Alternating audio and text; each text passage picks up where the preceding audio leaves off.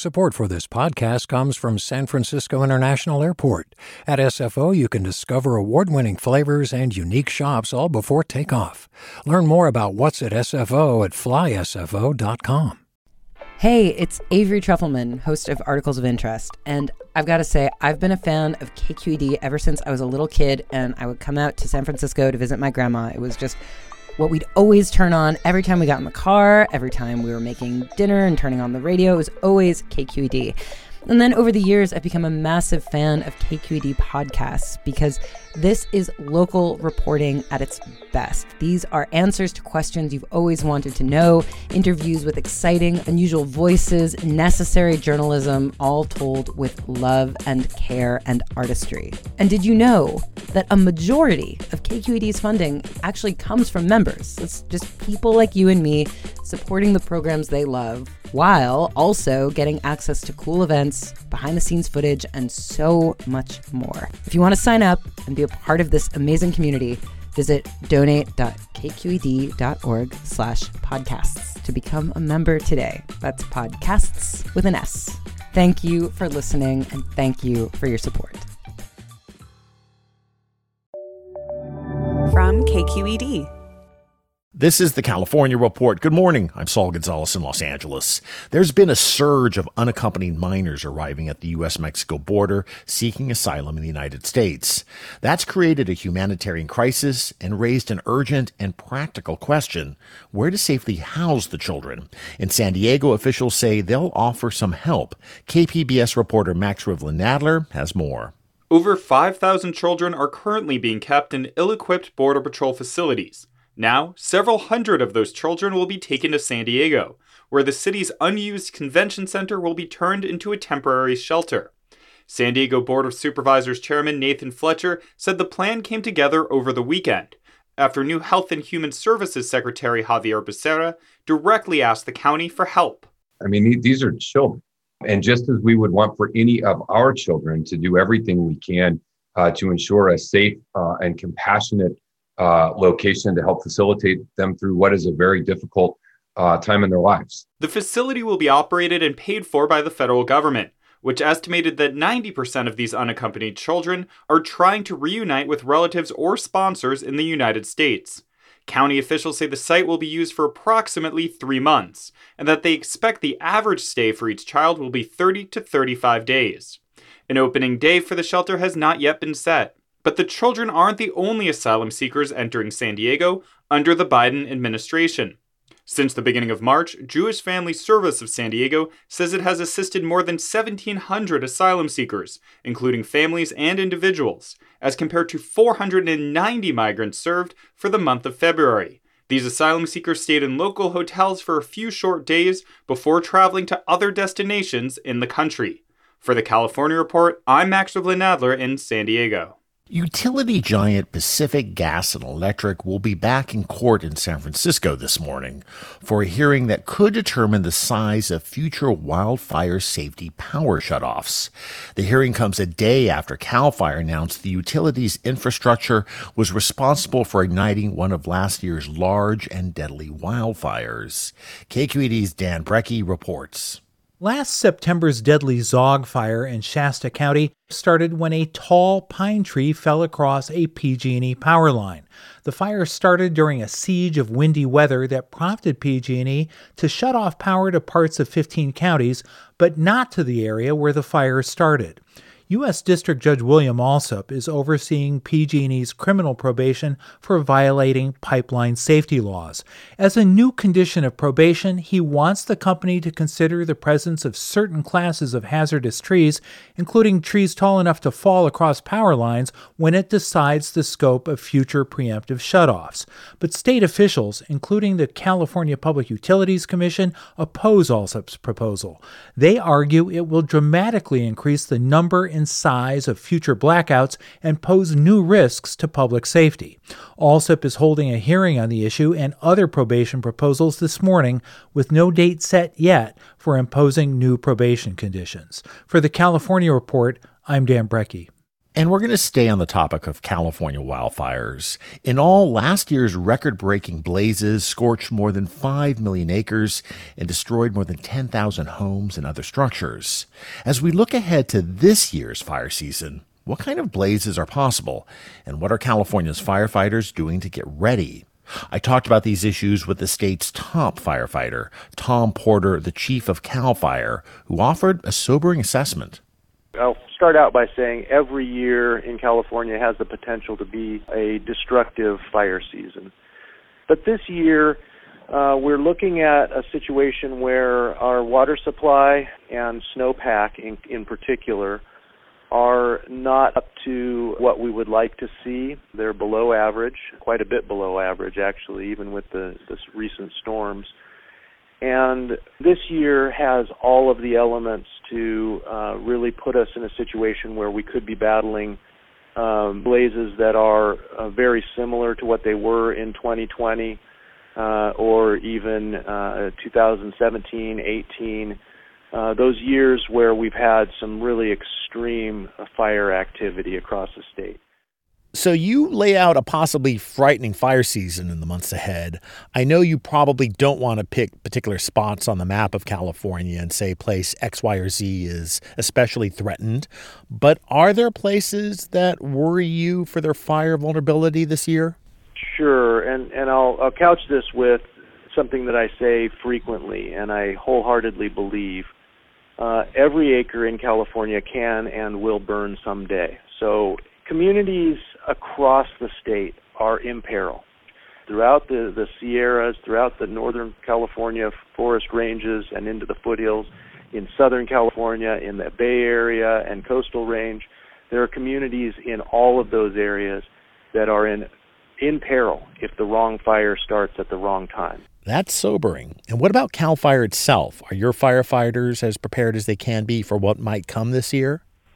We are. Uh, we this is the time of year when we do our training and we do our prescribed burning and fuels project work, which all keeps us tuned up and and sharp. But I think there's another piece to this that is every every Californian has the ability to do something to help, and for local homeowners, business owners, they should really be looking at things that they can do at their place of residence, their place of work to harden their structures and to really reduce the risk and increase the resiliency of California overall. I guess the big idea is don't wait for the wildfires to actually start to get prepared.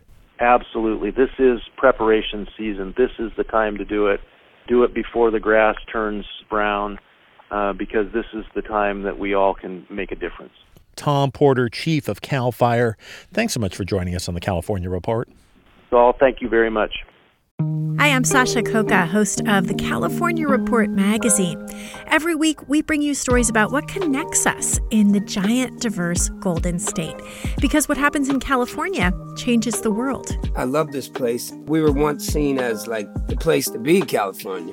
The land of milk and honey. That's where you go to Sunshine State, but we just have challenges right now. KQED's California Report magazine. New episodes drop every Friday, wherever you get your podcasts.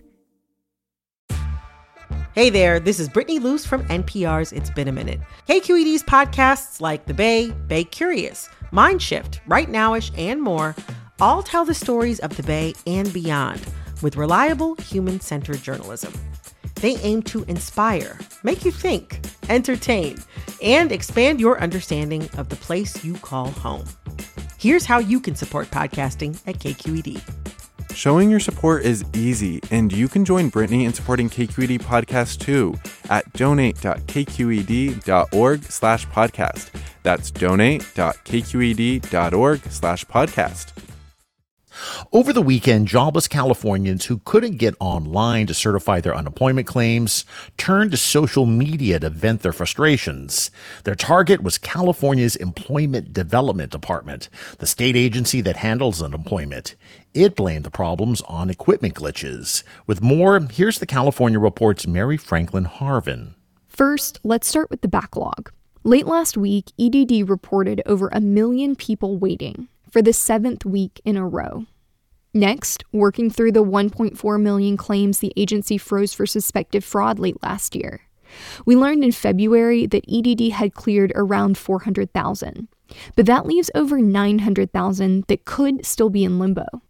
On a media call earlier this month, EDD's Loree Levy was asked whether the agency had made any progress on those claims. We need to kind of get in there and look at all those numbers and get that analysis complete so we can get you some good solid numbers. EDD is now saying it will wait to provide that update until it has finished reviewing all remaining claims from this group.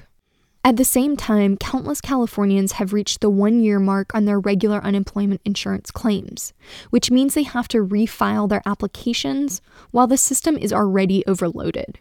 Still, that's not all.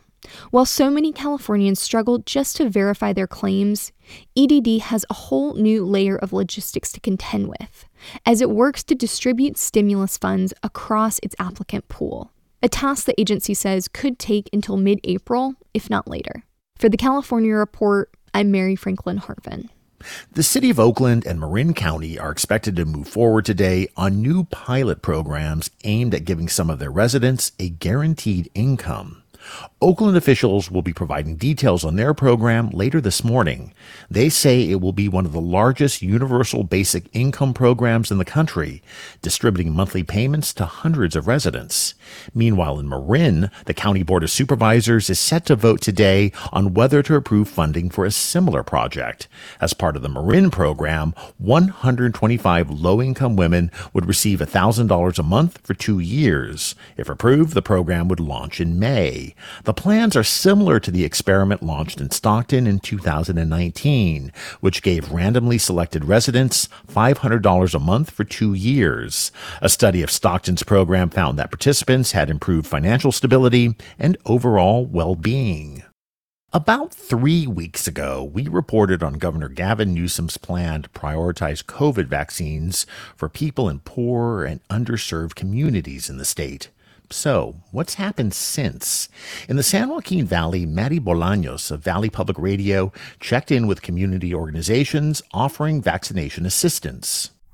Hello. Hi. Hi. Can I leave you with a flyer? Hi. That's Madeline Harris with the Leadership Council for Justice and Accountability. Today, she's knocking on doors in Fairmead, a small community in Madera County, to let residents know about a mobile vaccine clinic coming to the town. She stops outside Mary Ann Moore's home. flyers about a vaccine clinic they're going to do at the school on Sunday. On Sunday? Mm-hmm. Do you have to have an appointment or? No, it's on-site registration, and it's for people who are food and ag workers. As she wedges a flyer through someone's front gate, Harris says residents in communities like Fairmead face a lot of challenges signing up for the vaccine. And a lot of people who are at work when these, you know, links are posted or who don't have internet access or use computers or speak English aren't able to get those appointments. So going door to door eliminates some of those barriers, she says. Despite the state's efforts to reduce disparities in vaccination rates, just 21% of all 14.8 million vaccinations administered to date have gone towards Black and Latino communities. These new initiatives are welcome, Harris says, but they are just one step in the process. She says health officials should continue working with grassroots organizations to reach the people that have been most impacted by COVID. If local governments are going to utilize their existing channels of communications or existing infrastructures to do a project as big as vaccinating the entire, you know, eligible population who wants the vaccine, then the same institutional racism that's embedded in those institutions is going to replicate itself with vaccine distribution. In Orange Cove, a rural city in the far east corner of Fresno County, another community organization is helping residents with the vaccine process. So, Cultiva la Salud is here at the Orange Cove High School at this beautiful day, uh, helping to register community residents. Genoveva Islas is director of Cultiva la Salud, an organization that spent the last year helping Spanish speaking residents navigate the pandemic. She says sometimes she'll send organizers to local grocery stores or food distribution events in the days leading up to the mobile clinic. It's a great way to capture people, right? And to announce hey, you're here to pick up food today, but if you're also interested in this vaccine and you're eligible, call this number and we'll help register you. She says the majority of people she's spoken to in rural areas in the San Joaquin Valley are interested in getting the vaccine, yet many have limited access to health care. So, mobile vaccine clinics in areas like these are crucial, she says. We don't have the great public transportation from our county rural communities to the center of Fresno. So, coming out and doing these uh, mobile clinics, I think, is the other benefit that people do uh, like and, and want to take advantage of. That's why she says it's a good thing that Newsom is prioritizing vaccinations for underserved communities. She says local organizations are now vaccinating more people. These are the same communities who have consistently been putting their lives at risk for us, right, as farm laborers. And so um, that feels like the right and fair thing to do. She says local organizations will continue working with vaccine providers to bring mobile vaccine clinics to communities that need them. For the California Report, I'm Madi Bolaños.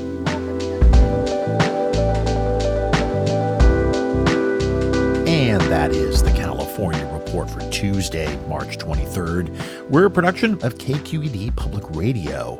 I'm Saul Gonzalez in Los Angeles. Thanks so much for listening and have a great day. Support for the California Report comes from the law firm Perkins Coie, a trusted legal advisor to innovative companies and industry leaders throughout California and the world. Learn more at perkinscoie.com. Eric and Wendy Schmidt whose philanthropy includes Schmidt Ocean Institute, working to advance the frontiers of ocean research, sharing the connection between life on land and life at sea with everyone everywhere.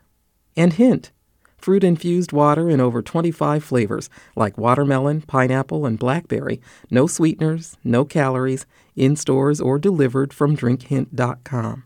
Do you love learning about the San Francisco Bay Area? Its history, its people, its unique blend of cultures? Then you should check out the Bay Curious book. I'm Katrina Schwartz, editor and producer on the Bay Curious podcast, and I'm here to let you know that for the month of May, we've worked out a sweet deal for KQED podcast listeners. Right now, you can get the Bay Curious ebook for $1.99. That's right, $1.99. Just search for Bay Curious wherever you get your ebooks or find a link in our show notes. This offer does expire at the end of the month, though, so you'll want to act on it fast. Happy reading!